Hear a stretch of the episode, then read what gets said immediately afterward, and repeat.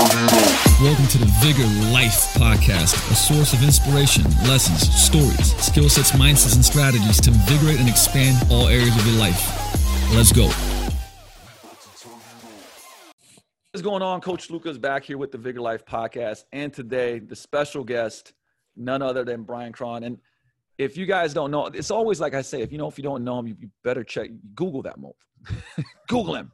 Google him, damn it. But I actually met Bryan. Man, it's been it's been like what 12, 13, 14 years. I mean, it's been a long time ago. Yeah, it was in Long Beach, I think. Yeah, Long Beach should perform better. Yeah. Uh, and have I followed his work from the writing, a uh, ton of writing, obviously on his own platforms, but also for T Nation. Um, but the reason why I wanted to get Bryan on is because he does. I mean, he just does gives so much great advice on coaching and training and nutrition in a real world because he's doing so much of it online. And, and that's kind of what i wanted to jump in, jump into. And uh hope hopefully you guys can pressure him as much as i'm pressuring him to write a book because it's some of the best stuff out there. Like i don't read a, a, ton of like i read a ton of books but i don't i don't read a ton of uh people's uh, social media and things like that consistently. And bryan's one of the people that i always enjoy when his friday uh, uh, or whenever you pop up with any type of uh, content. I'm always read it. I love it. I copy and paste into a little notebook that I have. Um, and so, you know, after this podcast, like make sure you find him, you follow him, and like just you know send him aggressively pressured mes- messages about writing books. So I'm just gonna frame that from the get go. Um, but you know what? Like I, I, actually at least a little bit of a timeline um, because even I'm interested in in that got you to where you are today. You know, from like I said, what's the timeline of of Bryan becoming uh, a writer, online coach, and you know doing what you're doing now? What what led you through those steps? Well, that's interesting. Like I, I've been thinking about that a lot lately. Because like, how the hell did I wind up here? Um, like if I got into fitness, I think it was I was 16, like or 17. It definitely was 17. I was just working the front desk at a gym, and I just knew that like I always I knew I wanted to do something in that, but I just wasn't sure what it would be. And, and then for the next shit, I guess it's 30 years now, um, I would try other things kind of related to fitness. And, or I, I, also went to school and I got a psychology degree, then I got an English degree. Um, cause I thought I'd be do fitness writing and, but everything always had like a, a fitness angle to it. And, um, did a lot of personal training while I was in school. And as soon as I graduated, um, I, instead of getting a real job, I just personal train full time. Um, and then I go into other side ventures like selling supplements on the side, but always like at, at the core of everything I wanted to do. And certainly most of what I, I thought about was always something to do with fitness and bodybuilding and training. But I just couldn't, for the longest time, I just couldn't jump in with both feet and say, okay, I'm to do this. Like I always had to try to do something on the periphery that kind of involved it.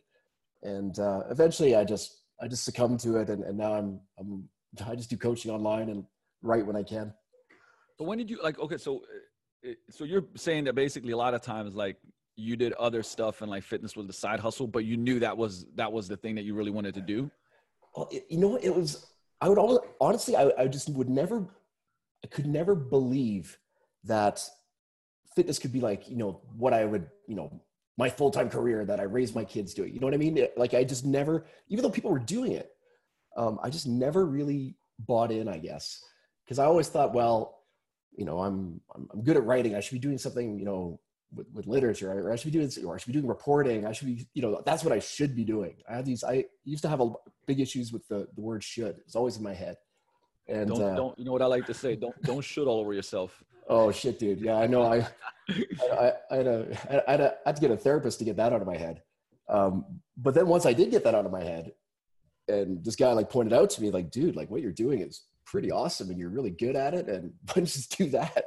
And I'm like, okay. And um, so then I focused a lot more, um, not on things, you know, using my skill set in in fitness, and uh, and I kind of finally, you know, finally found my legs, and I I'm liking what I'm doing now because I get to help people and definitely be in the training and you know still get scratch that itch and uh, but also get go a little bit.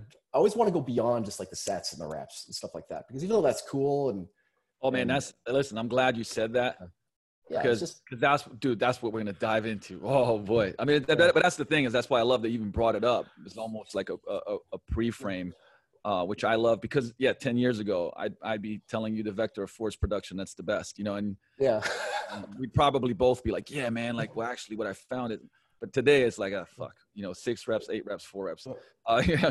You know what? That's funny that you mentioned that though, because that's that's exactly how my head would be like those like 10, 14 years ago.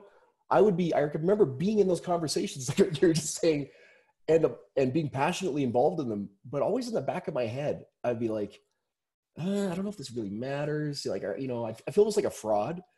Like, I'm like, you know what, I, this is cool, but I don't think it's that cool. And, and, and so, yeah, it's kind of, it, I guess it, I just have to get the confidence to kind of go with my gut and say, you know what, like the fundamentals of fitness and, and the, you know, the principles and all that, and the sets and the reps and program design, it's it's fundamental. You you have to know it, and you ha- you'll yep. never perfect it. You have to get, keep always getting better at it. But it's just one part of the picture. I think you, you the key there. You said confidence. I, I would agree with you on that because I know that you know when I wasn't as confident and I would be studying all this stuff, that was my uh, my insecurity would come out, right? That I could tell you like no no no actually you know i stuart mcgill said you want to drive those elbows into the pad on a you know reverse hyper because it does the you know like it, yeah, yeah.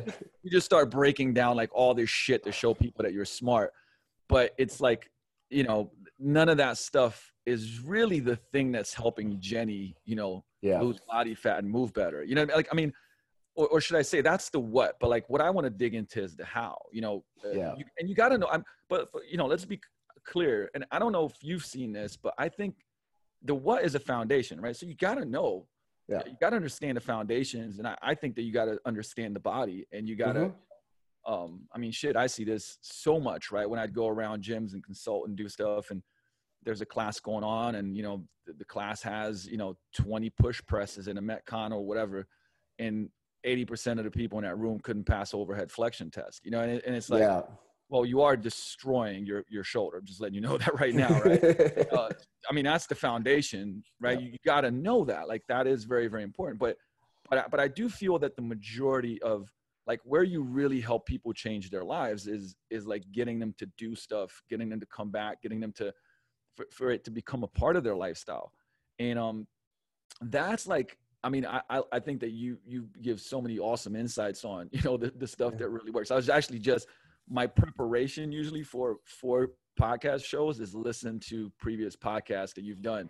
So I, oh, no. I got some uh, good good insights on that for for questions to ask. But man, you, have you ever like okay? So today, you know, if I said let's cover some principles, and I don't give a shit if they're like all over the place because yeah. that's how my brain works too. But uh, you know, tr- let's start with training, and then I want to go into nutrition principles, mm-hmm. and we can we can kind of you know, talk maybe about some of the what, but then really kind of dig into the how. Like today, as a coach, if you know you drew a line through all the people that you coach and said, "Well, listen, uh, here's some basic principles that I had heard to that everybody should adhere to," and then we can kind of go off and on on a rant on like all the different variables, which there's uh, limitless, obviously. But well, probably the number one thing that I, and again, these are all things that probably I didn't invent, but they they were they were new to me. Um, just that I learned through coaching is um, firstly like stuff like the training frequency and and even the the makeup of the program. Like it, you have to start with their lifestyle, with the person's and how much time they can commit, how stressful is their life, like how much sleep are they getting. Like you have to get those variables down and and then you build the program and the frequency off of that. Mm-hmm. So like in other words, long story short, like, so if you get a new client and you know, you, you don't just fire them a five day a week program, like find out, okay, well, how many days can he train? He says he can train five. Then you look at his life and he's got three kids, he's got a long commute, and you know he's gonna, he's not going to make it for five. It's going to wind up being four, and, and, so stuff like that. You have to, like, I, I the first thing I do with the client is is is, is I get them on the phone and I go through a very basic assessment that they filled out beforehand, and I just drill down on every point because often people aren't totally truthful when they fill out a, uh, an online assessment. And what I try to look for is just the way their lifestyle, just the way they, I call it their way of traveling, like just how they go about their day. And, and that's, you know, whether, whether they commute to work, whether they get up early, whether they play with their kids at a certain, all that stuff. and um, then I build the program based on that. And that, you know, for years I did it the opposite way. Like, oh, here's your whatever, you know, here, oh, you, oh, you want bigger arms, here's your five day a week arm, you know, you know, no idea what this person's context was like. And, you know, and it's just so much, I've learned that it's so much more effective when you, you know, look at the person as an individual, find out, find out how they roll, their way of traveling, and and then you know create the program based on that and then of course you still got to hit the basics of the you know the physiological basis obviously but there's a lot of flexibility within those those basics that you can really tailor things to a person's individual context i got uh, those those are great i want to kind of unpack i actually i want to ask some stuff unpack some yeah. stuff i got more questions for you but with you know i i found some of the um similar thing. I actually was just talking to andy galpin about this about uh, how they spent actually months in, you know, and, and he teaches a professor, mm-hmm. uh, months about first figuring out what a person actually wants to achieve and then diving into that, right? It's like, to- oh yeah, the, totally, yeah. Right. Versus, for, for, like reps, sets, exercises, all that shit is like way down the line. It's the last thing you do. It's actually the last thing you do. And I still think that there's too many people that are like, oh, okay, I'm reading this, you know, f- uh, form that they filled out. I got them. Here's the template, blah, blah, blah, you know, and just like yeah. at them. So I think that's one of the really real keys is, is really digging into it. Mm-hmm. And, and this, the second thing that you said is, I like that too, because that, that, that is a big part of it, right? When people mm-hmm. fill out the form, like when somebody decides to take action and for instance, reach out to you as a coach and go like, Hey, I'm ready. Here's, you know, I'm paying here's the form. And I've, I've done this in my own life, right? I'm mm-hmm. excited and motivated, right? Mm-hmm. I'm fired up. So I'm like, yeah, man, I'll do the five day a week split. No problem. I'll do throw, throw in a cardio, you know, give me the meal plan but that's at the height of your excitement where you're yeah. more confident you know and then then kind of obviously the, the, the reality sets in with all the other shit and it's like you get the plan and you're like fuck yeah man, it's really difficult oh man i gotta pick up the kids how was i gonna oh shit yeah. and then you you feel like a you know i feel like the client can feel like a failure yeah. and it doesn't it, it, it really does fall on you because as a coach you're the person that's got to figure it out and and get on with them and ask mm-hmm. them some questions um, and bring i guess bring, bring reality to life where they're like you know what bryan yeah you, are right i don't think i can do five days a week maybe yeah. you know maybe three is a better starting point and then if i feel great you know doing three three a week after two three weeks maybe we can throw in a little mini bonus workout week week points or whatever right like but oh yeah oh, it's so much easier to build on success than to have to pull back because of mm-hmm. failure oh well, that's, yeah, that's that's a great point right it's, it's, it's always like easier to go like, man, great job. How you yeah. know how confident do you feel on adding another 30 minute workout in, right? Yeah. Man, I feel really I'm, I'm a nine out of 10. Great, let's do that. Versus uh, all right, so this six day program, I'm gonna have to cut it down to two. like they're just devastated. It's like you basically that's like saying you suck, uh, you know.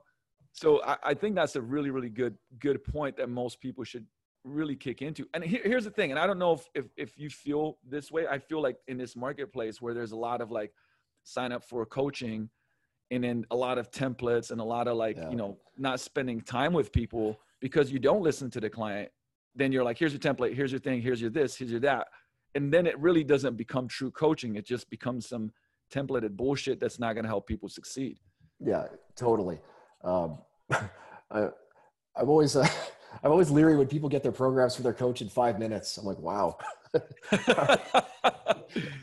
like I'm always late. I feel bad. I'm always late because you know, you know, I, I, do spend some time on them, but I don't budget my time. That's the problem.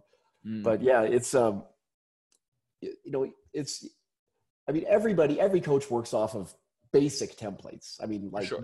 you know, this is your three day temp for whatever. But after that, man, it's you know, you it's things work so much better when again when you can individualize and just you know whether it's the volume or the, or the type of exercises obviously um, but just the more you can cater things to the person, it just the better the outcome. What do you have like? Okay, so, and I know this can be very, very variable. Like I have my favorite for myself, but yeah, you know, uh, when it comes to strength training, is is there? I would say things that you see more often, program more often. Like for instance, full body training versus body part splits mm-hmm. versus upper lower splits. Just with the majority, because you you you deal. Yeah. I was saying you mm-hmm. coach mostly uh, general population body composition yeah. uh, clients. like what do you usually program? Like I said, and I'm sure Yeah. it goes all types of ways, but in general, what do you like uh, to, that gets better results? Well, yeah. Oh, I love that question. Um, well, it, if so, if I got somebody who's early twenties guy, you know, lives at home, maybe has a part time job, uh, and he wants to get big, and he's got that kind of time, then, you know, I think then five days is, I think five days is the gold star. Um, and again, just hit the muscle group uh, twice a week. You know, one one exposure heavy, the other one lighter. Um, and then progress from there maybe adding you know intensity set intensity techniques as, as time goes. But five days i think is for that for that type of person i think is as good as it gets. Um, four days is pretty damn close.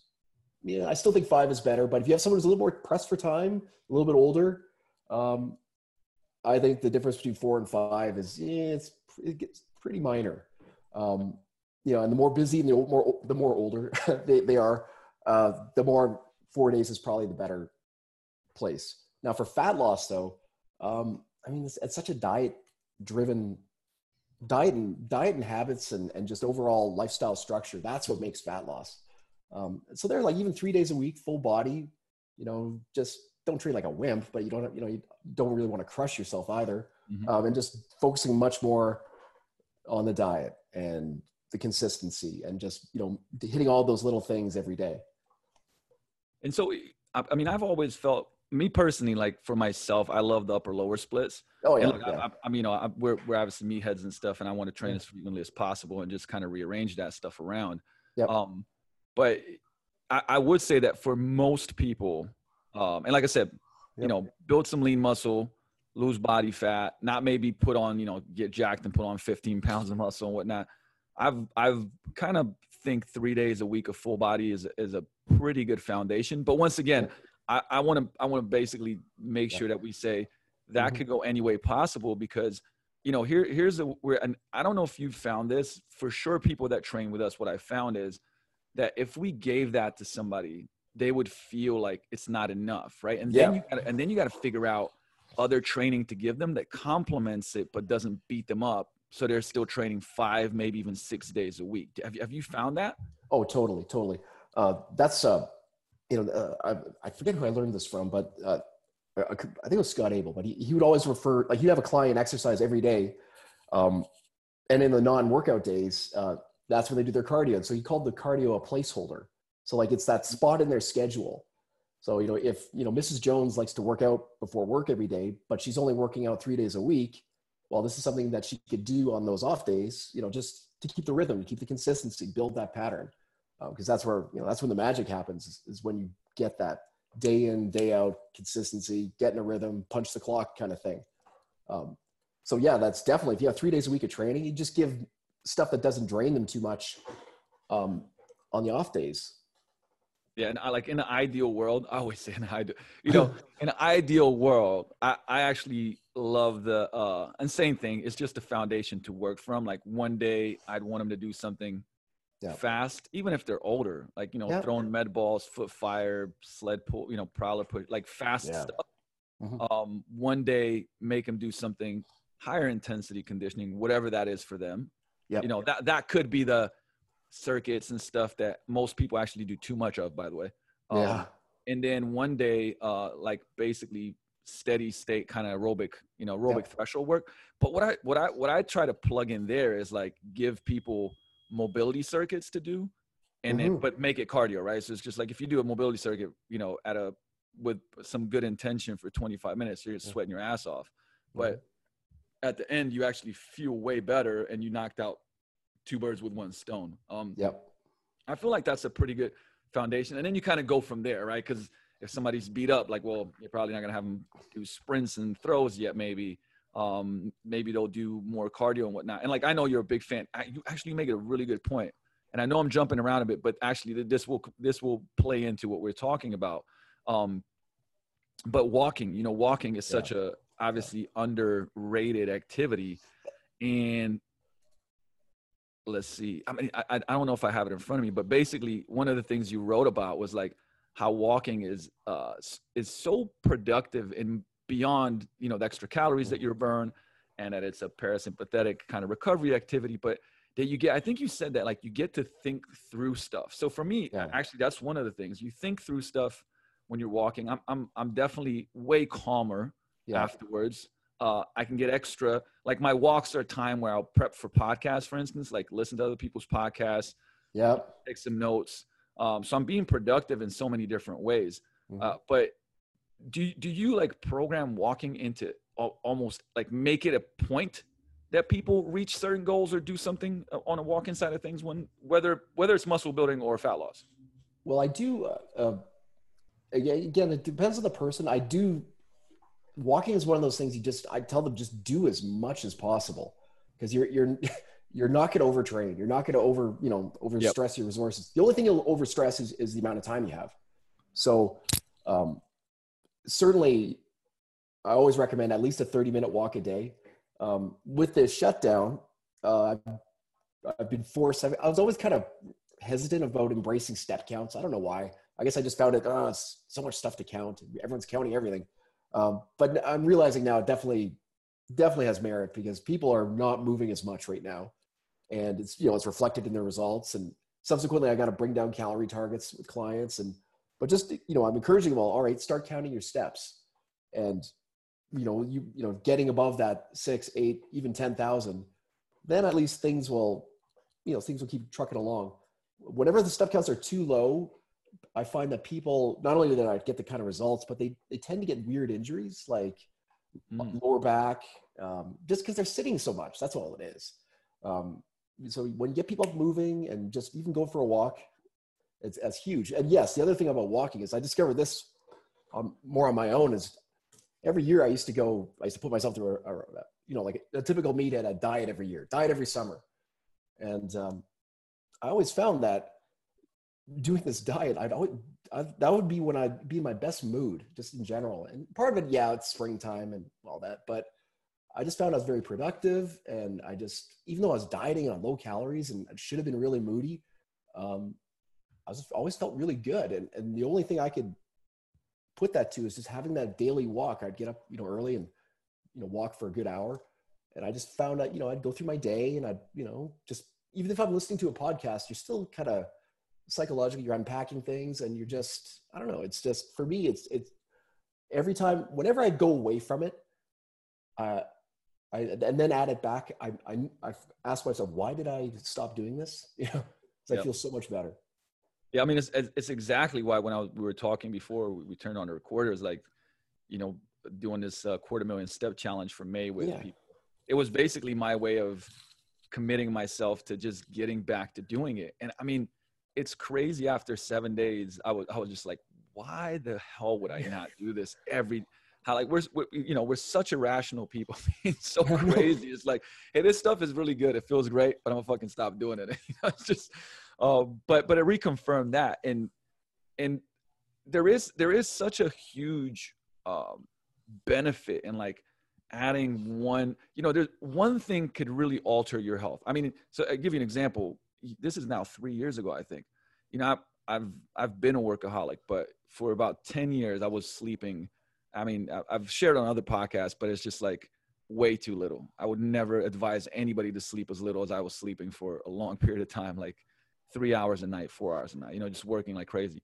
Yep. And I hit the wall and my, my, my hormones were shot. I mean, uh, I was fatigued. I was, I mean, I, I, I honestly didn't even know, uh, to be honest with you, what feeling really, really energetic and healthy was like. I just knew what I knew, but I, I'm, I'm a type of person that pushes through. Yeah. And, you know, once I got my lab results back, you know, the doctor was like, and I, and I knew the doctor and they were like, dude, I watch you on, on, you know, Facebook. And I'm like, looking at your, your lab results, it's like, I don't understand how it's even possible that you're training two hours a day and working 14 hours. That Like you should be you know, dead. And I was like, oh, great compliment, doc. Thanks. Uh, but, but, but I did vow, like I said, I set one goal. I was like, I'm going to fix my sleep. And like, you know, for a year, like, it's like this whole year, I'm going to work on my sleep. And I did, I, over that course of a year, I got to like seven and a half, seven plus hours on average. And just that, like nothing, you know, I probably, I mean, I trained less, uh, ate just about the same Mhm. and, you know, got leaner. I was less irritated, happier, uh, less injuries. I mean, just, you know, the cascade of, you you can just go on and on and on about it. but I fixed one thing, sleep, you know, which obviously Yeah. has a lot of things surrounding it. But but I, I think too many times people are like, you know, how can I and then just fill in the blanks of you know, adding 17 really fucking complex things versus, Yeah. hey man, sleep more, go for a you know, walk daily, change one of your meals, Mhm. um, you know, like these super basic things. But if you just do them over and over and over again, uh, it really can alter the way that you look, you feel, that you perform. So I think there's a huge power in that. Um, I I wanted to piggyback on this kind of like feeling good and healthy and long term though, because uh, one thing that I do feel like in the programming that I wanted to discuss and, and ask you because because like man like you're I don't know if, if anybody looks up the the sexy picture of you you know what I'm saying? Like I mean you look I mean you look you probably should just type it in. Uh, but you know man like you're lean and and you're muscular at you're how old are you 47 uh, turning that, yeah, month. 47 Yeah. so I mean, man, like, but joint friendly training, right? I mean, in at what exercises that you and, and and the thing is too, like if somebody's in their 20s listening to this, because that would be one of my pieces of advice to myself is forget about like getting to a place where things hurt and then changing shit up. You know, maybe you should change shit up earlier so that you don't get to that place. Um, but what are some of your thoughts and insights on joint friendly training and what do you do for for your clients when it comes to that? Well, man, I'm like like so many uh, washed up meatheads. Like I, if I could take back the first ten years of working out, oh man, like I'd have much better shoulders and elbows, I'm sure. Um, but it, you know, no matter who you are, you know, as you get older, obviously your joints just they just can't take it anymore. Um, and and shitty training as a as a kid or as a young person certainly accelerates that. Um, but I find like especially once people hit forty, like not a lot of them can press overhead um, and certainly not certainly not a lot of them can use a barbell doing it um, so i mean and of course then there's you know dips can be sketchy i mean basically basically all the things you know all these exercises that you know in the articles that we've read for years oh you gotta you know don't do these you know don't do these these are bad exercises all that's very it depends on the context. A lot of people can perform a behind the neck press beautifully and have great shoulders. Just when you reach a certain age, though, those rules they tend to be a little bit more in stone. Like, you know, just you, you can't screw with your shoulders once you reach a certain age. I mean, elbows are another thing. I mean, so just bringing it back to how I program. I mean, I have a lot of variety. Always, I have a lot of variety around the shoulder joint. You know, always do you know, a lot of scapular work, uh, you know, a little bit of rotator cuff work. It kind of depends. Um, but really, I just try not to injure people. Like that's the biggest thing. Like I think you know, I, I, think we. I don't know. I'm not a therapist, so I shouldn't say we overcomplicate it. But uh, you know, it's just like Mr. Miyagi said, man. Like best block, no be there. I'm like best rehab, no get injured. So like Well done. That my I'm, that's that's very very quotable. I'm going to quote you on that one. But I mean, I like I I know for myself like little shit like um I haven't done back squats, regular barbell back squats for a long time. Not because I can't do them. It's just the, the risk to benefit ratio. You know. Yeah. Uh, same thing with straight bar deadlifts. Like um I know I know Joe D was given a lot of uh, love and homage to, but I'm going to do it too to Chris Duffin because Kabuki strength tools, man. Like I mean, seriously, Mhm. those are my like the little shit like uh for instance the the transformer safety squat bar their trap bar the duffalo bar that's bent the Kadillac bar i mean you know just switching those things up and be i can still go heavy and you know train but train smart and have way less joint issues i think stuff you know because you don't have to throw everything out right i mean Yeah. it's not like oh fucking now stop doing this and that and the other but um I, I I feel like the key is and I'm sure you see this too, where you ask a person, they're like, "Oh, this feels great," right? And okay, cool. Well, let's keep that, right? Well, Yeah. this doesn't feel great. Okay, we're taking that shit out. No overhead pressing, but we'll do landmine presses. We'll do, you know, this, that, and the other. Uh, I, I feel like it's just finding the. It's almost like a, f- a foods thing, which we'll, we'll probably, you know, we'll move into Yeah. next. But hey, which foods do you love within this category? Well, this one, this one, this one, this one, and it doesn't bug me, and it doesn't, and it feels great, and I love the taste. Okay, cool. Let's do those, right?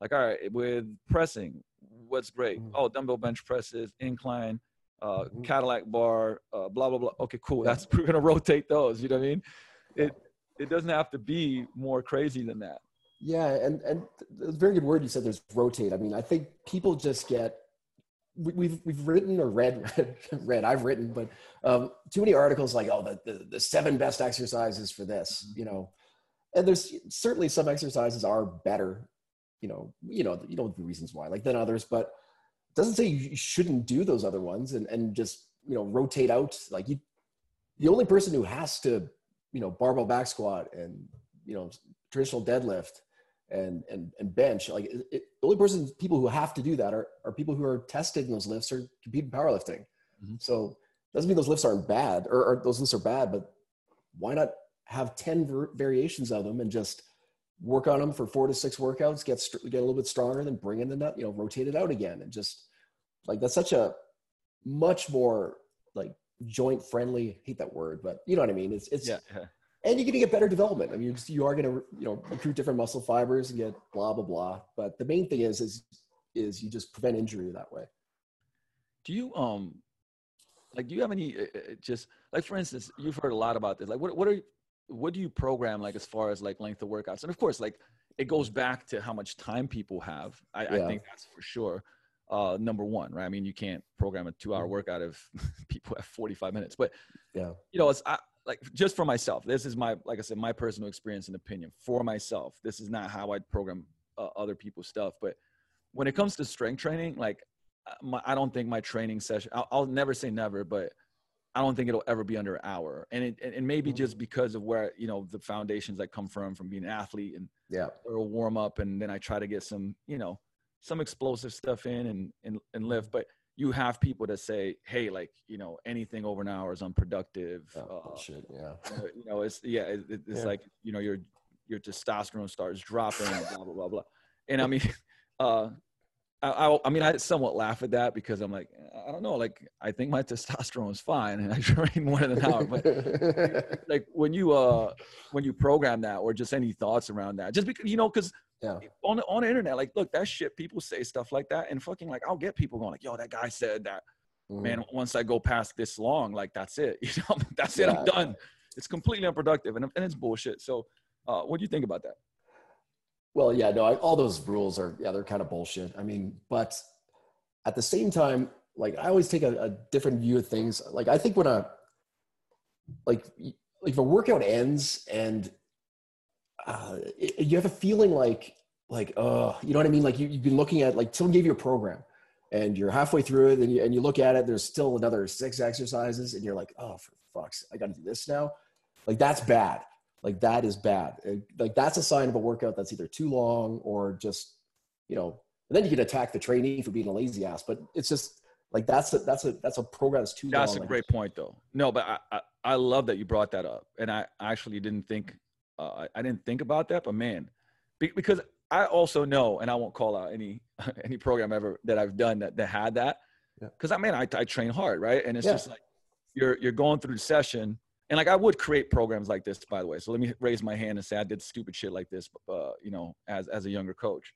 Um, whereas like you know you're six six exercise into the program and you're like man you're working your ass off and you look and there's another seven yeah.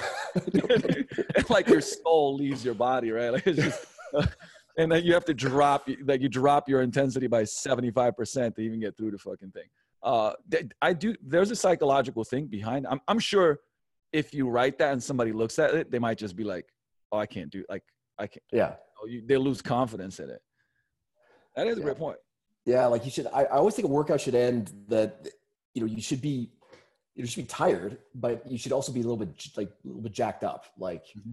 you know, like you're, little, you're smashed, but you're not you're not dragging your ass. It's kind of a um, I'm searching for the words, but it, it's it's it's it's tired but stimulated. Like um, you know, you know, er, people make fun of, of the late Poliquin all the time, but he did have a lot of wise tips, and uh, and like his thing was always when you finish a workout, you know, client should be, or client or yourself should be obviously be tired and and you know feel like you you're, you're spent, but you uh, you probably could repeat that workout in just a few hours if you had to.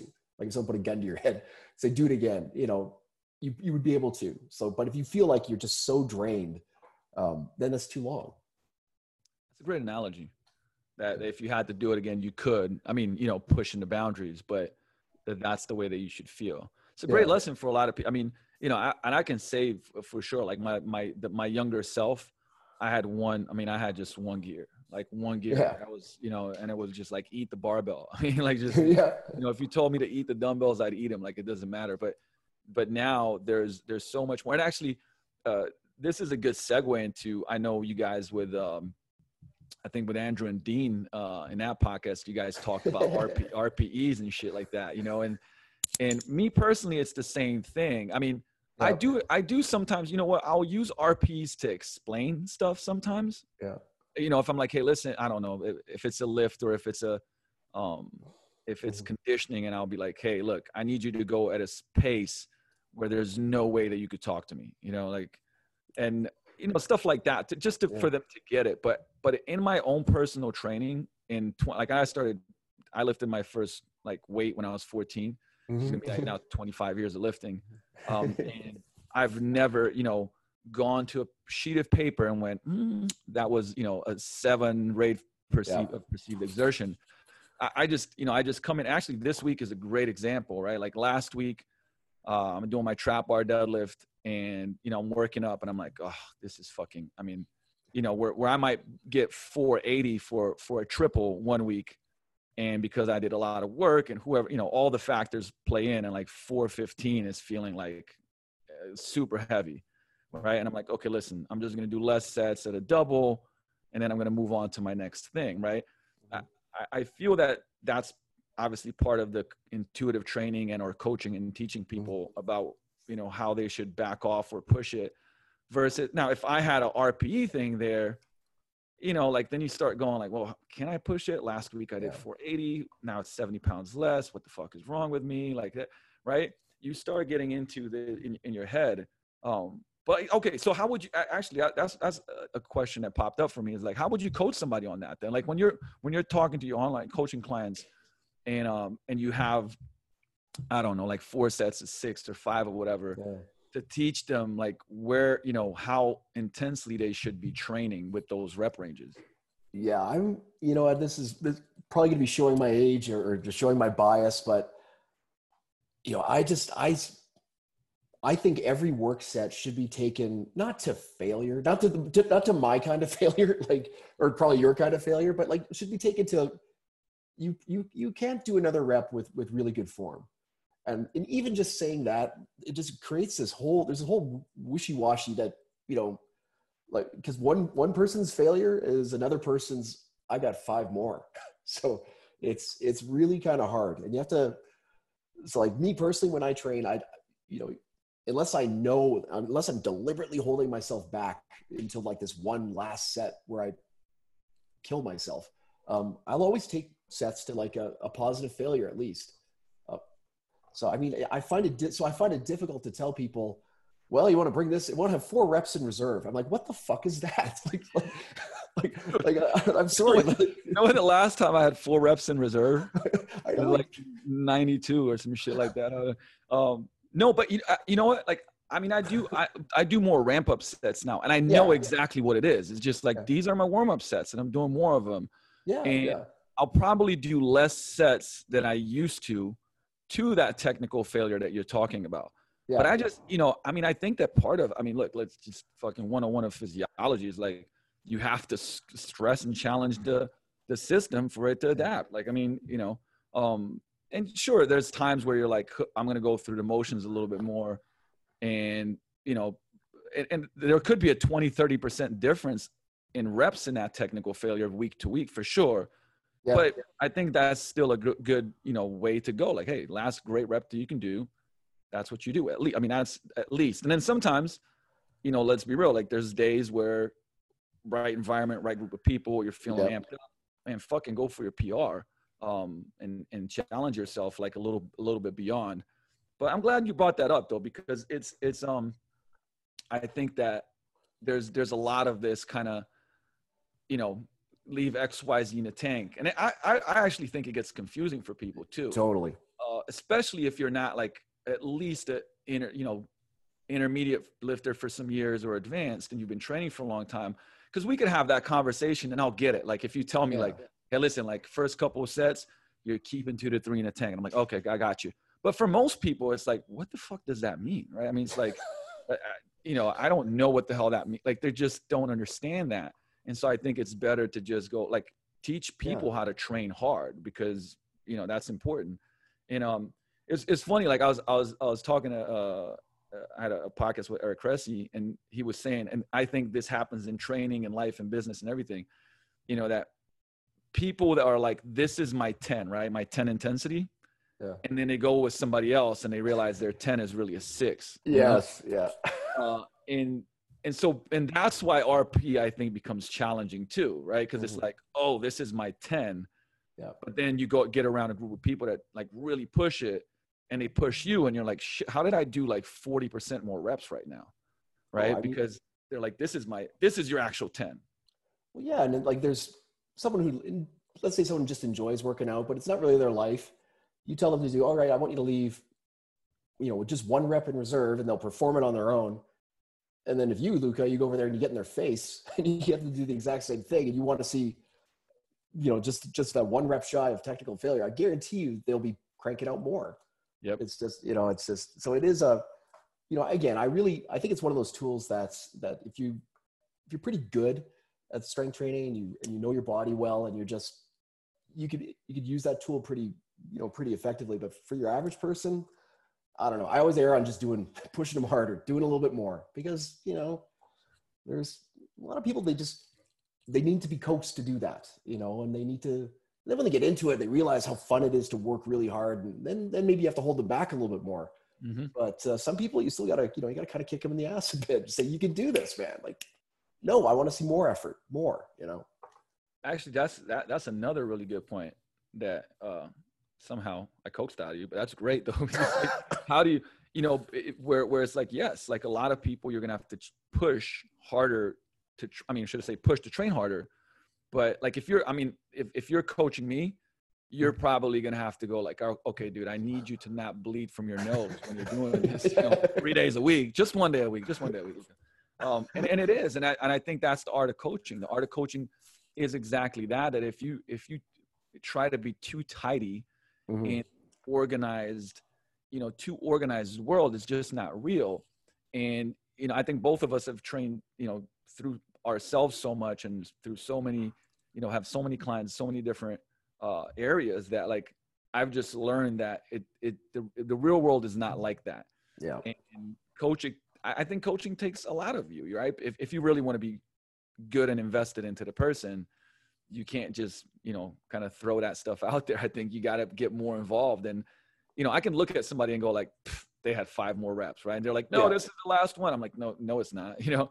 Uh, and then of course then you have somebody that goes like no no i took it easy and you're like no you're not. You're trembling like mc hammer. Like, like that, that's not like that's not an easy set like you're nearly dead. And you have to be able to kind of pull those I guess the right levers to mm-hmm. either have them back off and get better results or push harder to get better results. Yeah, and, and and my thing is I'll always defer to making try to make people work a little bit harder. Even if it's to even if it's not the right move sometimes. I just you know, I just I've just seen it so many times like people just get over a little hump and they realize they had they, they realize they, they always have more in them and and once they you know once they kind of figure that out, then all of a sudden, maybe they'll reach a place where pulling them back becomes the priority. But at first, you got to get yeah. them. You know, you got to get them like you're capable of this. You can do this. Yes. You're like, you know, you're strong. Because the thing, man, because it's like it, that. I think that that helps them a lot more in, than in just training. I mean, it's a life thing. Yeah. Right. It's like, hey, look, man, like you got more in you. Like you can mm. push, you can squeeze more. And two, like I think I think recovery is really important. I mean, I, I think we can both kind of mm. agree on that, right? Like quality oh, yeah. nutrition, quality sleep, um, laugh with friends, you know, work on your your mental and emotional health. Really important. But you know, I, I think that what started happening in the recovery because recovery is becoming bigger, right? I mean, cold plunge baths, cryo chambers, like I love all of it, right? Like yeah, I'm not I'm not against it at all, but I think what started happening and that people started, um, you know, going like, "Ooh, what?" You know, tune the training back down. See, but I'm I'm not I'm not bought into that. I'm like, mm. turn up the recovery, yes, but don't tune your training down because of it. Yeah. And, and so I, I think that that's you're right on point there. Is always make people train a little bit harder, and then you adjust the other stuff. Okay, don't make them train hard five days a week, but hey, those yeah. three days shit, like you should really be working ass off, and you know, and then okay, cool, well, fucking fix your, you know, don't tune yeah. down to fix your, don't tune down your training, get your nutrition better, get oh, going walks, whatever else, you know. Oh yeah, that's that's such a pet peeve of mine. Is is all these, you know, there's a lot of cool recovery modalities, and like you mentioned a few, and and and all the soft tissue stuff, and you know, people will be going down all these rabbit holes and, and long mobility circuits, and and they all obviously serve a purpose, but they have like a glaring hole in their sleep, you know, and you're like, ah, you know, you know, fix that first. I mean, yeah, you can obviously that doesn't help your mobility, but it helps all kinds, helps everything else. Like fix your sleep first, you know, you know, you know, relax if you have a stressful job just take you know even five minutes just to relax like bring down you know bring your heart rate down just like all these things that pay huge returns like i don't know i guess they i don't know they're just not cool or i don't know but, well yeah uh, I, I think that because we live in a you know obviously with the the social media platforms growing there's always this thing that's a you know this is the thing now okay like if you go and do xyz you'll just recover from it but I mean, I'll tell you straight up, like one of my issues has been, and it's better, but it's hydration. You know, like yeah. I drink too much caffeine. And I mean, I can relate, like, listen, I, I, I started realizing that when I hydrate too little, summer comes, travel a bunch. So now I'm on flights, I get even more dehydrated. My injuries would always happen right before, right after travel, you know, like, and, um, and I'm like, fuck, I know what the problem is, right? But it's not sexy yeah. Like I could go, get, I could get get dry needling, but that's gonna just help make it a little bit better, but it's not gonna prevent it. But all the basic shit is the stuff that prevents it: hydration, quality sleep. Yeah, move right. Like um, the best analogy I heard about about movement. You know, we talked about walking and mobility, which I'm a fan of, but like I said, not to, you know, just the right dose. But it's like, yeah. it's, it's like, I remember the dentist going to me, and said, Luka, you know what? You don't need to floss your teeth. And I'm like, what do you mean? because I knew it was fucking a trick. He's like, well, if you don't eat food, he's like, you don't need to floss your teeth. You're good. I'm like, ah, ah you, you know, but but it's the, it's like, hey, you don't need to you don't need to move and do other stuff if you don't sit, but we all sit. So just move more. Yeah, if the more you sit, the more you, the more you got to move for it, you know, and and and that made sense to me, right? And and so I think there's a counter to everything. Hey, you train hard, make sure you hydrate. Like you you know, you have a more stressful life, make sure you recover more. Um, and then you can figure, I mean, I think that with, with coaching, it goes back to the same thing. Like if I, you know, put four circles and in each circle, I put a recovery modality and say, Hey, which one of these like seems the best to you? Oh, I, I want to do that one. Cool. Let's go with that one. You know, like, yeah, make a person choose and get some autonomy behind it. But, um, I, I, I do think those are good points to like get people to train hard and then just mm-hmm. figure out the recovery stuff rather than trying to, you know, have them back off uh, on the training. Yeah, because you know, invariably, especially once you get their lifestyle a little more dialed in, and I mean, granted, that's a bit of a cheesy like lifestyle. What the hell does that even mean? But it's just all it is is just people's their daily their daily habits and their daily you know how they spend their time like when they get up when they eat how long is their commute you know how long is their work day when do they train um, and of course when do they feed themselves around all those things and you know and also taking into account like the responsibilities with their family and their kids and whatever. Um, that's you know when you factor all that in and make everything kind of just you because what I've learned is you can't you can't com- compartmentalize things and, and, like so if somebody is stressed because of work or the stress you know especially right now or lack of work um, you, you can't you, you can't like wall that off and not expect it to like that will affect obviously how well they sleep, which affects how well they recover. Um, and how, how they sleep affects like their appetite the, the next day and obviously their energy. Like everything is related. And so it's, it's, I think it's kind of what a bit of vanity on the part of a, of a young coach is, is to be like, like, if, you know, I, I can just train my way through this problem or, or just, you know, or, you know, diet them through this problem. And whereas you always have to take a big picture, at least look at the big picture. Like if they, you know, if you have somebody on a fat loss program and they just can't, they you know they they're just voraciously hungry and and the calories are you know they should be satiated then you have to look at okay, why are they so hungry why are they so stressed that's invariably what it'll be like sleep or stress. Okay, what's going on there? And then, granted, you can't play counselor, but at least you can, you know, you can kind of shine a light on these areas. And when you get the whole system kind of at least working, you know, paddling in the same direction, then things start to work it's th- those are really good points and it actually makes me think about uh, I, I, don't know if you've had scenarios like this. as you're talking this is the one that pops to my mind because it's like let's see probably like two to three months ago actually right before uh, stuff stuff started locking down. I have a client she's become a good friend of mine and and um she was having like these back spasms and back issues. And you know and we'd work around with it. She, she'd come in and stay train consistently Mm-hmm. And you know, I'm trying to like troubleshooting everything that you can imagine, right? Like we're doing yeah. FRC drills for mobility and breathing, and you know, just. And I'm like, hey, what's you know, what's going on in life? You know, and it was just a lot of uh, personal and work stress, like a lot, mm-hmm. like probably the highest in years, right? Mm-hmm. And when we do stuff, the back could get better, right? So we're, yeah. we're doing modalities then and there. It's like, is it better? Oh yeah, man, it's like 80% better. Uh, you know, day or two later, uh, man, spazzing up on me, tighten me, tighten up on me. And I said, hey, you know, like one thing to consider is like that you have it's like somatic stuff, right? Like you have mm-hmm. all this stress, and th- but this is how it comes out for you, right? Tension, and it's specifically low back tension. And it was so, I mean, and we talked about. I said, look, here's some things that you can do. You know, if you choose to. I, I, I said, my opinion uh, is that this is part of what's driving it. We're, we're just going to train and work around it. We're not going to do anything that that bugs you. Like we're gonna do things that are more, you know, you'll train hard, but it'd be like instead of doing any type of deadlift, we're gonna do a sled push and a sled pull, and like single leg work feels fine for you. Great, we'll do that. Right, we're just gonna work around it.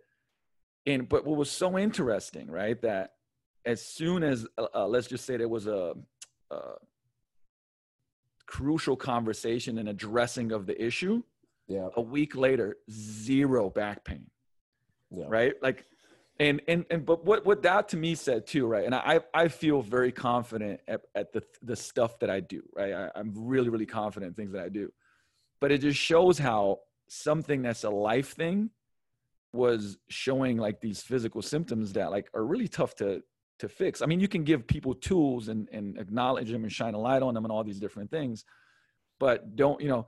You also got to sometimes be like, hey, look, I, I don't know, or you know, step away and look at the bigger picture and go like i don't give a fuck like how many courses you took on whatever you know? Yeah. There, there's there's life stuff that drives you know uh i would say how people feel. And you know i, I didn't even talk about like how that uh, uh, made uh, the nutrition part more challenging right? Where oh, there was yeah. like hey look last night i was just fucking done with it. And i and it's like and consciously i knew that i you know the word shouldn't eat this fucking tub of ice cream but i did it anyways you know? Uh, yeah. and and some of it is just like man like helping people manage that and work around that and work through it and not and understand that that's just that's just life. Yeah it's it, it i really find that like when someone is younger you know especially you know young and healthy and you know 20 something athlete they can you know a they don't have the stress usually but eh, but they can com- compartmentalize things. Like they can you know they can stay up all night and you know get wasted and do all this stuff and you know, eat kind of terribly. And, you can kind of, you kind of wall off problems. Like a coach would be like, all right, I'll just fucking worry about that down the line. So, but as you get older, you just can't do that. Like you, you those, those kind of, it only only lasts so long and, and the person will fall apart and it'll manifest itself just like you say like you know like weird injuries and or just weird pain or and then certainly just lack of motivation and just you know it's it never ceases to amaze me how everything feeds each other. Like like you know a good workout obviously makes you feel better and you know that you sleep better and you crave better foods. Um, but you know if you train too hard and you get you know if you actually break a person down and then it's it's a, it's like a, a, a dance that you have to always be evaluating constantly. It, it's you know kind of since we uh touched on that i i kind of want to roll into um, like the nutrition part because I mean yeah. we obviously mentioned it and how uh, a lot and like life just affects it a lot. But going back to like kind of that that line that if you had some rules and principles, uh, actually I you know those ones I I do have some in front of me, so we can dig into that. But um, you know what would you say are the the the kind of some constructs that you'd coach everybody around when it comes to nutrition. And let's let's I, let's focus more on like the the body composition change and fat loss because yeah. uh, i know like we we all coach more people on that side of things. Not yeah. to say that muscle building isn't important and putting on weight is important but for some but let, let's focus on that one more. Well well certainly like i I've, I, I have a few rules of thumb. Like if i ask somebody all right how many uh you know how many grams of protein do you eat in a day if they don't know the answer, 99 times out of 100, it's it's just not enough. Just, yeah. If they and along the same lines, if I ask them, you know, how many calories do you eat in a day? They don't know the answer. It's way more than, than they need to be eating. So, I mean, those are two things that you got to be accountable to. Like, you know, if you can you can you get lean without you know tracking your calories or counting calories? Absolutely. You just use different ways to manage you know, you just use portion sizes and food selection, and and you're still basically counting calories, but you're just not actually counting. But if you have to control those those two things, you have to get protein to it. Like it doesn't have to be a magic number, but there has to people who don't know how much they're eating tip usually need to be eating quite a bit more, and and I, I find with calories, it's just like those are the two things that I focus on is protein and calories and then quality foods. I, I do believe that food quality matters. Um, yeah. But if you nail those things and you don't really have to get fancy, like a lot of people don't need to be doing, you know, aggressive carb cycling or, or, or you know, or whatever. They just need to get into a good pattern. So what I try to do is, you know, I'll take you through my whole process. Like I come up with some basic numbers for, for where, where I think a person should be, like just their protein and their calories. Then they do a food log, and I look at it and see how much they're actually eating, and so, and I might adjust the target accordingly. But from there, though, I just work with what they're currently doing. Like if I got somebody who just fucking hates breakfast, and unless his number one goal is to get big, but they're just an average person and they will not eat in the morning, why would I try to force them to? Like, if that's their way of traveling, if that's their rhythm, okay, that's what we'll stick with. And, you know, so I always take what, how a person is currently living and just try to make it as, keep trying to make it better, trying to make it better, have it more consistent, have it more countable. Like I try to get people to repeat the same meals a day with usually with the exception of dinner, because that would drive people crazy. But people will eat, you know, they'll eat the same breakfast and lunch and the same snack. Um, you know, for the most part, it's always the, the evening meal where people get, eh, you know, if you, they can't eat the same, especially if there's a family context. So maybe that one there'll be try to come up with a handful of different, you know, menu options that are pretty consistent with the calories. And then from there, it's just about repeating and being more consistent and just doing it every day. Because the more you do something, the better you get at it. And the better you get at it, the more you, know, you kind of relax. You're like almost on autopilot. You're cooking the same shit all the time. Um, but it's that's where like it's getting that kind of that nice low level like low anxiety, just day in, day out. That's the kind of where I try to get people to. And then I'll make changes, obviously, in, in terms of for dialing them in, like making those meals smaller or bigger, whatever. But the biggest thing is I try to get people just consistent. Um, you know, I just don't want too much fussing. Like there's too much always thinking about food and thinking about this. Like, you know, A, it's that watch pot never boils thing. Um, yeah, man, that's it's funny. Like you, I have that, I have that like underline here because I was gonna ask you. You know what uh, you said? Watch pot don't boil. Watch body don't change. What? Oh. I'm laughing at my own joke. Sorry. I love it. Fuck, that's terrible. Better edit that. No, shit. no, that's fantastic. no, man. I guess I guess what I'm saying is like over the years, I I, I used to be so geeky on on just on the numbers and and just so geeky on hitting these like oh you know I don't know but you know what I mean? The precision. Yep. Like like 7 a.m eat this 9:30 this not you know what I mean? Boom boom. And when I took a step back said what is the shit that really matters? Okay it's the calories and the protein and the food quality. All right. So everything else can kind of it matters but it really it's more their personal preference. So then all of a sudden that just it just I don't know. It just it just makes everything a lot more relaxed and a lot more flexible, but you know, but still but still disciplined and structured. But it's their structure. mm-hmm. um, and just that just that just raises the, the success rate so much. Like I don't, I I can't remember the last time I gave someone a meal plan. They give me their meal plan, and I give it back to them and I make it better. And that's that's I love that, man. That's yeah. actually I'm I'm gonna that's a quotable, right? I don't give them the meal plan; they give it to me. I give them that better. I love that. well, like, I mean, I, I, discovered that originally because I realized I can't legally do that. Like, I'm not a registered dietitian. Like, oh shit, I can't give a meal plan. And then I'm like, well, they never fucking work anyway. So yeah.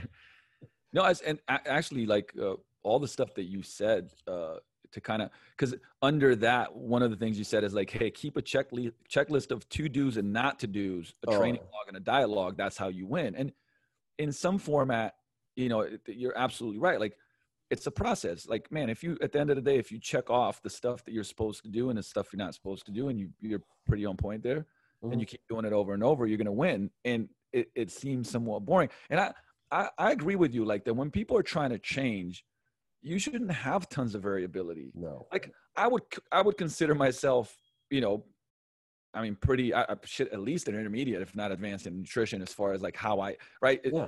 We're not talking about what I know. I could say, mm-hmm. hey, I'm I really know my stuff on nutrition, but what I do, and if you told me to make a whole bunch of changes and like cook a different, you know, uh, meal every day, I'd lose my shit. You know, I did because my you know my friends will laugh is like, man, you're so predictable when it comes to food. But mm-hmm. you know, I like except for when I'm out with friends, we'll go to restaurants and try all types of new different stuff. But when I'm yeah. doing my thing, mm-hmm. like the same, because if you add variability to somebody that have a uh, has a tough time changing, like you're you're just making it so much more challenging. And like, why would you do that? Make what do you like for breakfast? What do you like for lunch? All right, cool. Eat that shit. The same, you know. And then after a while, when you feel more confident, then you can go. All right, maybe you know two or three options, right? But at the beginning, that's not going to be I, I always, I mean, I laugh, not not in a judgmental way, but when somebody's like, you know, you have once again, you know, some IG superstars like food variability, you know, so you got to rotate your foods as much as cook as many different things each week. And I'm like, ha!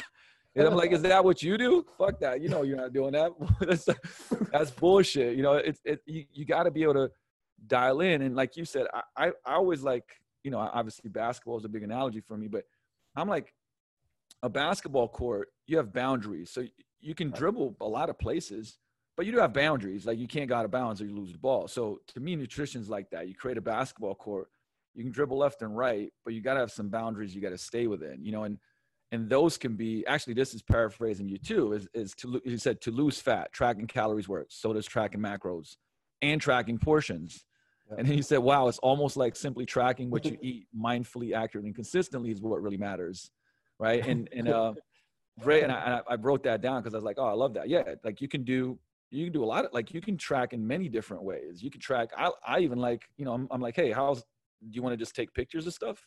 Yeah. Cool, you know, just take pictures because you'll look at it later and go like, man, that's a big ass portion. you know, like, that's that's not the portion we talked about, Luka. You know, um, and and you know, you, you just have something to. It's once again, it's those boundaries, right? I'm like, oh, I was out of bounds. Uh, let me let me dial it back in.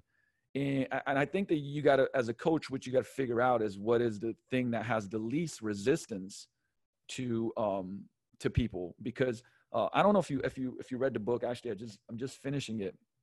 It's uh, jonah berger. It's called a catalyst how to change somebody's mind. And it's you know he talks a lot about removing barriers versus adding shit right? And and uh and one of them is obviously the autonomy of choice. You know i hate choose what you want to do asking a lot of questions and not telling, mm-hmm. uh, building the trust before you know you're able to like not do this.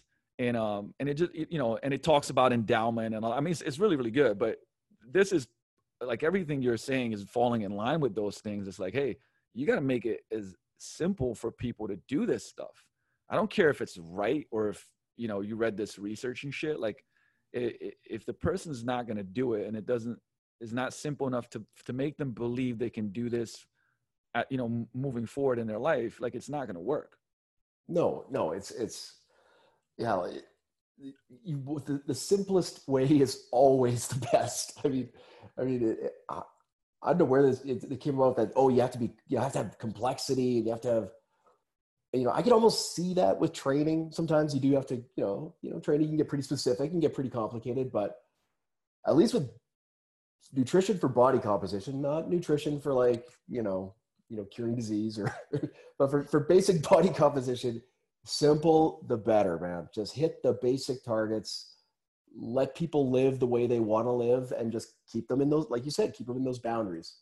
And, you know, if they want to have a very small lunch and a big dinner and, and that's how they, that's how they roll, fine. Just yes. build the, you know, build the numbers according to that, like build the plan around that. And it's just, it's 10 times easier. Like this, like in terms of like your success, it's so much easier. But you, but you made a good point too. I, I heard you say this, and I, I don't know if, if I read it somewhere, if, if I, I heard you say it somewhere, um, that you're perfectly fine with making rules though. And, and I also agree with that too, yeah. uh, where we've kind of fallen into this trap of, you know, I don't know, like for instance, right. We, we know intermittent fasting is not magical and some you know yeah. it just creates a cascade of hormones that make you wolverinish you know we know that um it, we know that like eating tons of carbs at night doesn't change you know it doesn't matter if everything else is aligned right yep. but you, you you've mentioned too before saying to clients like hey listen uh, no carbs or low you know not high carb after 8 p.m 9 p.m whatever time it is um and that that's worked well. And but you sometimes if you say that out loud there'll be a backlash from some oh, know, yeah, person yeah. that's like uh, well bryan i don't know if you knew the research but the research. research says it's perfectly fine to eat carbs at 11 so i think you're you're mis, uh, misleading the client you know? Um, but it, what you know how did you get to that where you're like fuck it i'm you know i'm gonna make these rules and the rules are working. You know like what what made you make that call well, like like a lot of things, it's it's from my own my own trials and tribulations. Because, like for me, like my my my shit, my crack is uh, is peanut butter, and and I've and I've done a lot of unpacking. I, I realized it's when I was a kid. my mom used to make me a peanut butter sandwich before I went to bed. so I mean that's and now I just associate that with just I just love it. And when I'm in like just a normal phase of life and like not in a deficit by any means and just I could have a jar in my fridge or a couple jars and, and just, it's fine. But as soon as I feel, uh, you know, as soon as I'm dieting, and, and I, this is what I found over the years, is as soon as I start to diet, I craved it a lot more. And I'd always get into it eventually. Like even, and I could then, obviously then the next day I'd feel like an idiot. And, and so finally I'm like, like I was like, you know, fuck this stuff.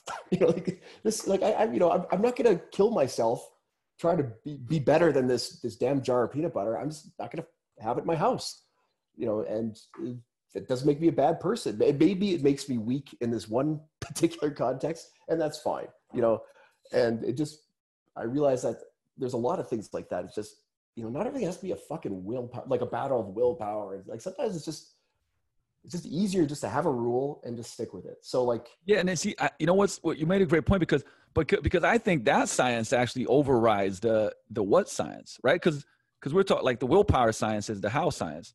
Like, dude, why why are you trying to like use all this willpower to not open yeah. the jar of peanut butter? Like when you have and you have every you have every different peanut and almond butter in the world. You know what I mean? Like yeah. like there's seven of them, all the best ones, and you're like, ah, ah, you know, like Tuesday and I fucking didn't do it, you know, and by Wednesday you're crying, you know, like versus yeah. just not having them at home because we know yeah. we know that we know that the you know what's really interesting I, I and I can't remember wherever it is but that uh, you know the most successful people and it was like different areas they you know they they didn't necessarily they didn't actually have more willpower they just created environments that were more conducive to them doing the stuff that you know led them to success whatever that is you know nutrition in their body or business or whatever else so they just took those barriers away. So it's it's like it's smarter, right? Like uh, why you know? But but once again, the reason I bring it up is because somebody might go, yeah, man, but you don't want to take that away from. If people love peanut butter, they should be able to eat peanut butter, right? And now my response will be like, cool. Well, on Friday when you go out, like have I don't know some peanut butter ice cream. don't bring that shit home. Yeah. You, you know what I mean? Because it's like now you're able. Once again, what are you doing? You're controlling your environment right? Versus you know trying to just battle with that. But I, I thought that was great that that you said that out loud because um, I've seen this where a lot of you know folks now are like they're they're they're so deep into one piece of science, not understanding yeah. it's so interconnected like our psychology and our physiology and our neurology and like you can't just look at one pocket you know and, and just go like well look here's what they said. And it's like well yeah but the, it's not working. Jenny's still eating a tub of ice cream every night. I mean like so we we, we got to make sure that we we switch the shit up. Well yeah and it, and it always again it, it boils down to who are you trying to serve? Okay well my job is you know i got to serve my clients. Okay. And i try to get to know them as best i can and and, and just help them succeed. And so if i got somebody with a stressful job and they come home at let's say they always come home late at like 7.30 um, and, the, and they'll eat and then they'll kind of just stew around and then at about 10 o'clock the fridge opens and the real eating begins. For someone like that yeah i can give them fucking chapter and verse about oh it's calories in calories out 24 hours and blah you know all this stuff that's true. Or i could just tell them at you know at 9 p.m if you open that fucking fridge, you will have a stroke and, and fall over and die. You know, or, or you'll just, you know, something like that. We have a rule like no, no food after X time.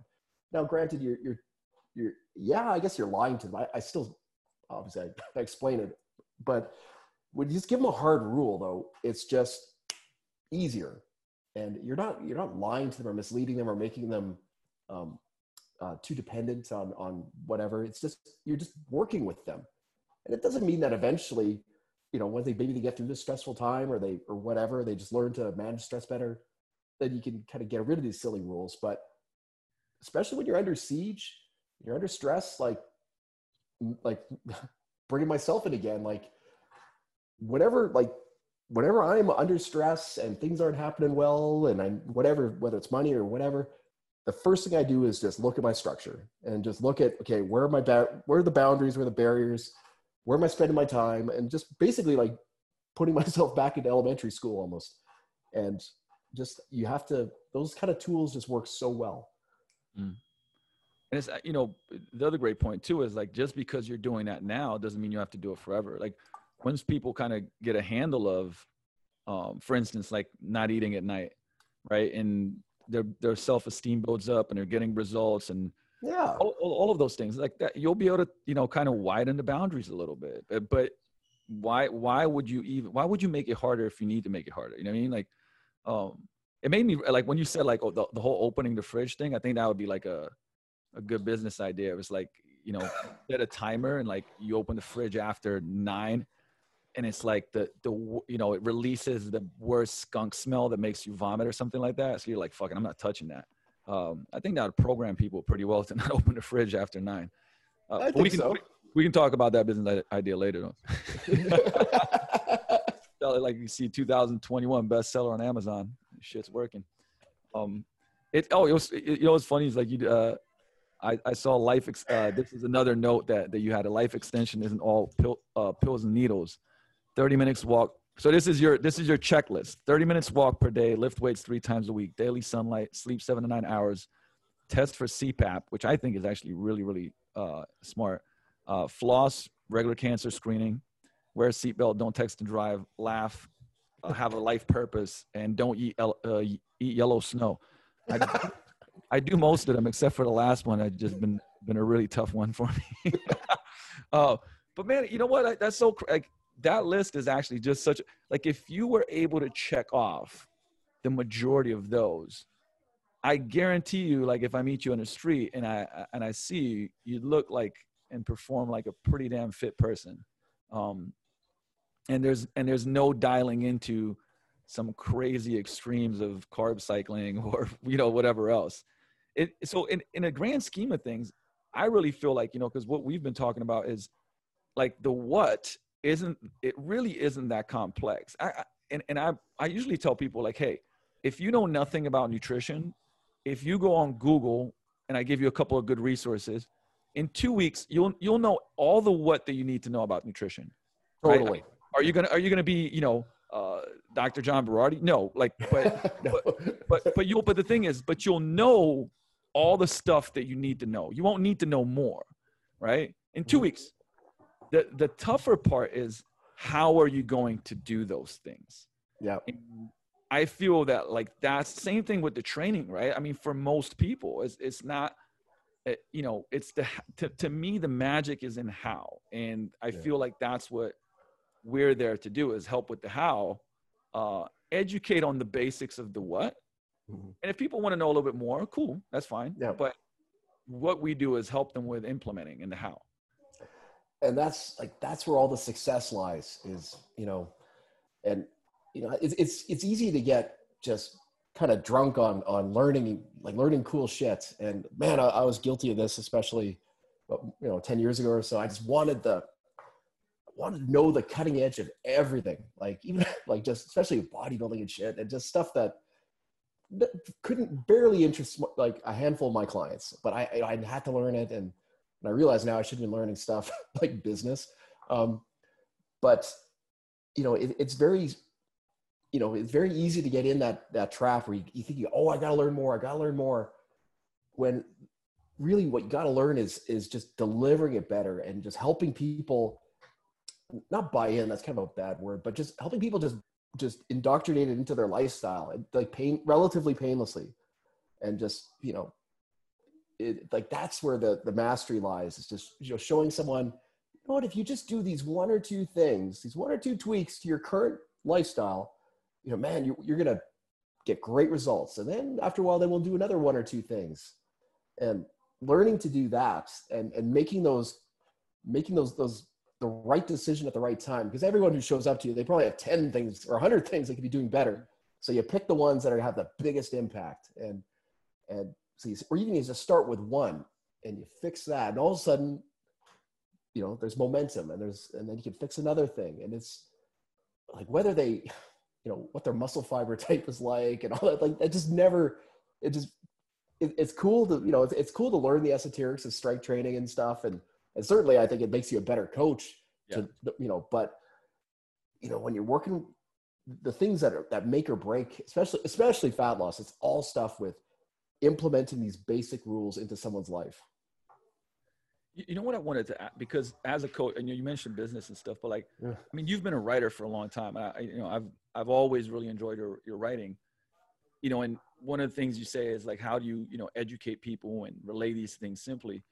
On the side of being a coach and and writing, um, man, I mean, one, I really think it's important. First of all, um, number two, though, like, how have you, you know, how has that helped you two ways, right? One, how's it how has it helped you getting clients? And then also how has like writing helped you become a better coach?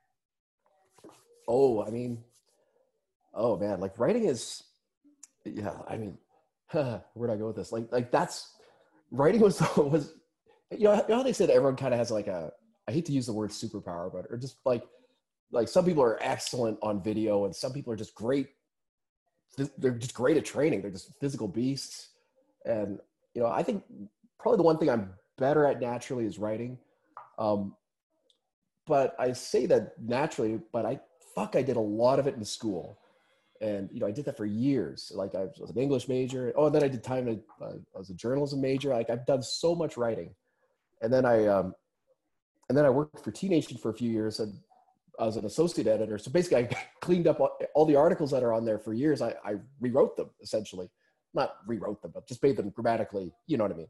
Mm-hmm. Um, and that's what gets you good at writing is doing lots of fucking writing. Um, but so that kind of put me in a in a good position that because I learned I learned how to write succinctly, get my point across, you know, not try to be too cute, and just and and then I and basically connect with the end reader. Um, and I think that's that has helped me a lot. Like certainly, most of my clients they say they found me just by just reading my stuff. Like it's you know whether it's on Facebook or sometimes my blog. It's just, and I think sometimes it's the, the everything's going to video now, and and I think writing is just such a core skill.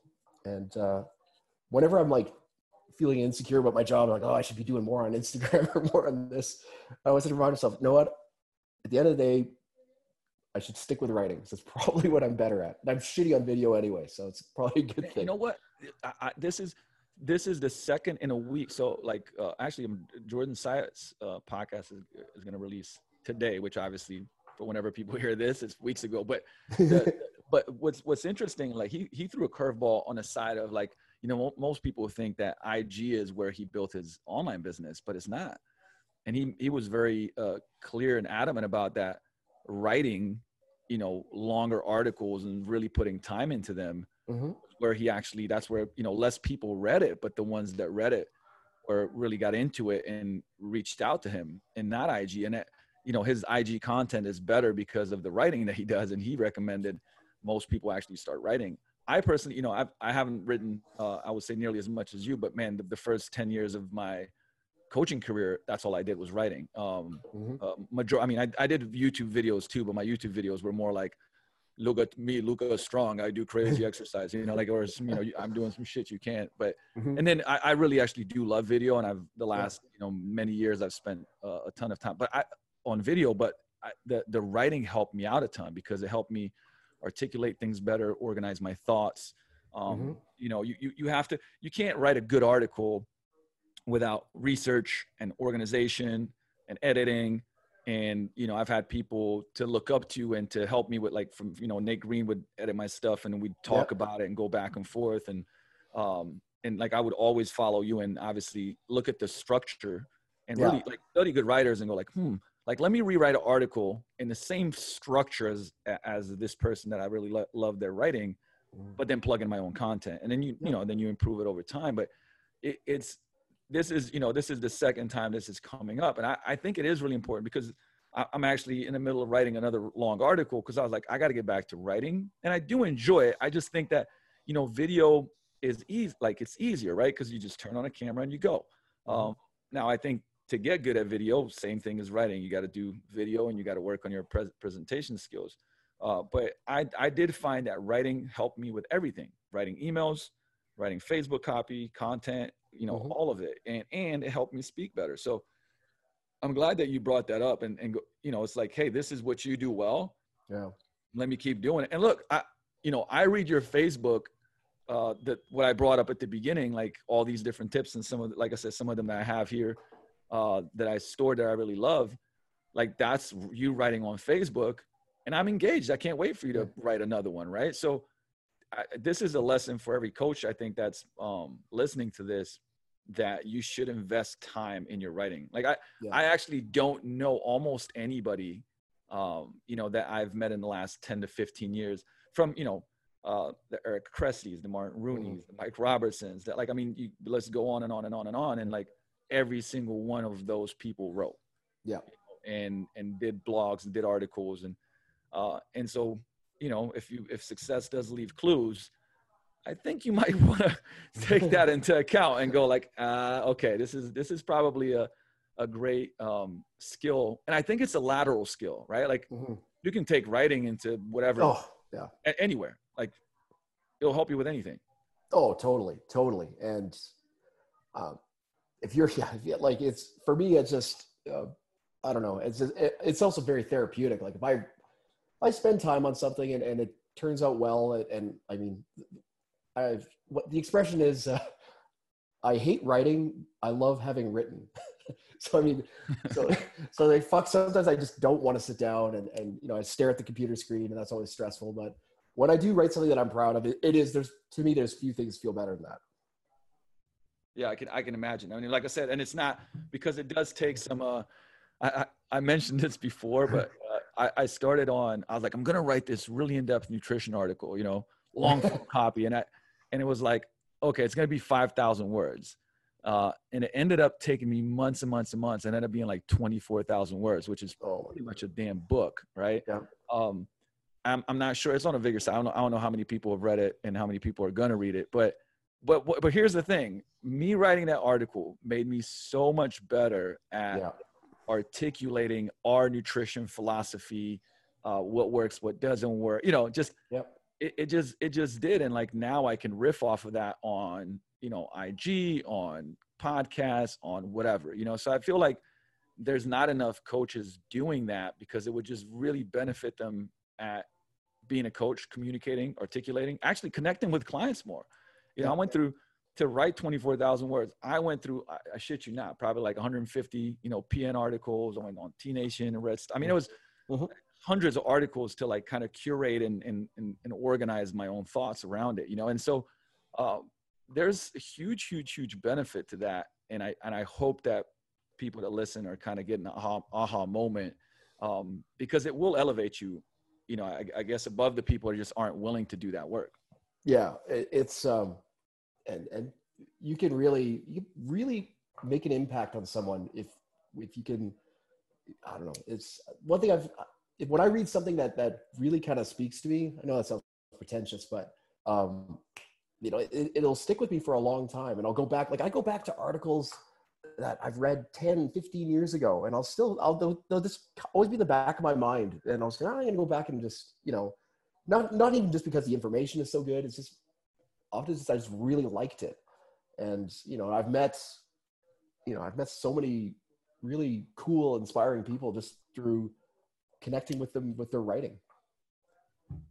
Yeah, I agree. And I, w- I would say the beginning of my, uh, you know, the way that I found most people when I was still living in Slovenia, uh, and uh, you know, I was reading T Nation and Elite FTS articles. There was a bunch of sites that I would, and that's how I found out about everybody. You know, and then I'd click on their site and then read their articles and then buy their products and go to events and meet them. You know, I mean, it's it, it's legitimately how because you'd read the article and be like, if you read you know five to ten articles you'd kind of start to get to know the person and thoughts and principles right i mean it was different than today but uh, but i'll still like even though I, I definitely read less than i used to i will still read good stuff and, and and i think that's the other point that's been shared a number of times is you know this idea that people don't have an attention span right Yeah. um, now i just think that people don't have an attention span for mediocre shit like Yes. Yeah.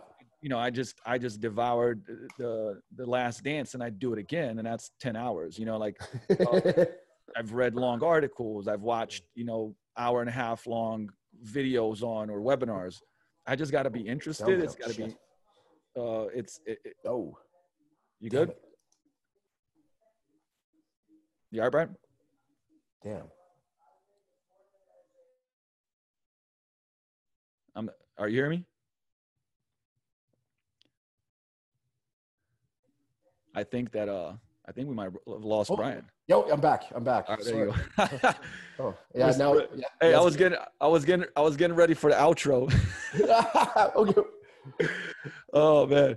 no, I love it. I mean, it's, it's, it's we we've dialed it in for a long time, but um, my my point to that was, and I mean, I think that your writing still hits, but it's like if your stuff's interesting, and it connects and it enters the conversation in people's minds, people will still buy, buy into it. That's why you watch, you know, uh, Infinity Wars for three hours, however long it was. Like, I mean, it, it's it's uh it and so that I, I think that like from from a business perspective i'm always like hey just put more effort into it do better work and uh and you're gonna have people that buy into it and those people are gonna be much more um ready to go down the line with you know a product or a service than you know a 10 second 15 se- second tiktok video you know Oh yeah, yeah.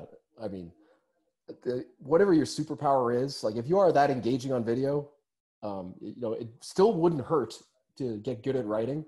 Um, but I can see if someone wanted to stick with video, but I just think writing is a core skill. And like you said earlier, you can take that. I mean, God, you can go into marketing, write ad copy. I mean, if you get good at writing ad copy, you, you could do well. Um, so I mean, there's, it's just such a transferable skill. And I mean, I mean, shit. Now I'm a now I'm, a, I'm an online coach, but I still consider writing just a core part of my business.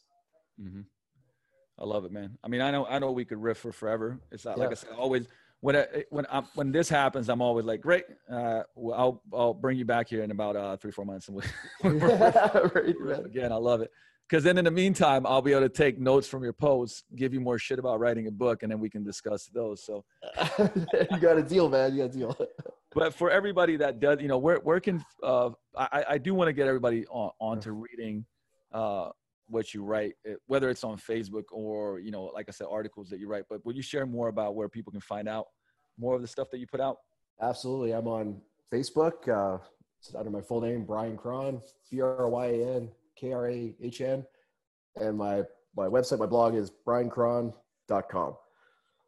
And yeah, that's, that's what I do. That's where I am. That's where I live. definitely, I would say, guys, definitely go to uh, I say guys and girls, definitely go to uh, to the site and read some articles because they're uh, you like you'll get better as a coach. Trust me on this, right? Uh, and and like if there's somebody that you should emulate and, and study when it comes to writing, Bryan's definitely that person. Uh, so I think you'll get a double whammy. Uh, I promise you, like make it a little bit of a habit to to infringe on his site there and and, learn. But uh, hey, thank you, brother. I really appreciate it. This is a ton of fun. I, you know, I really think people will get a lot out of it and, and get some insights. Um, but we will definitely meet again more frequently from now on.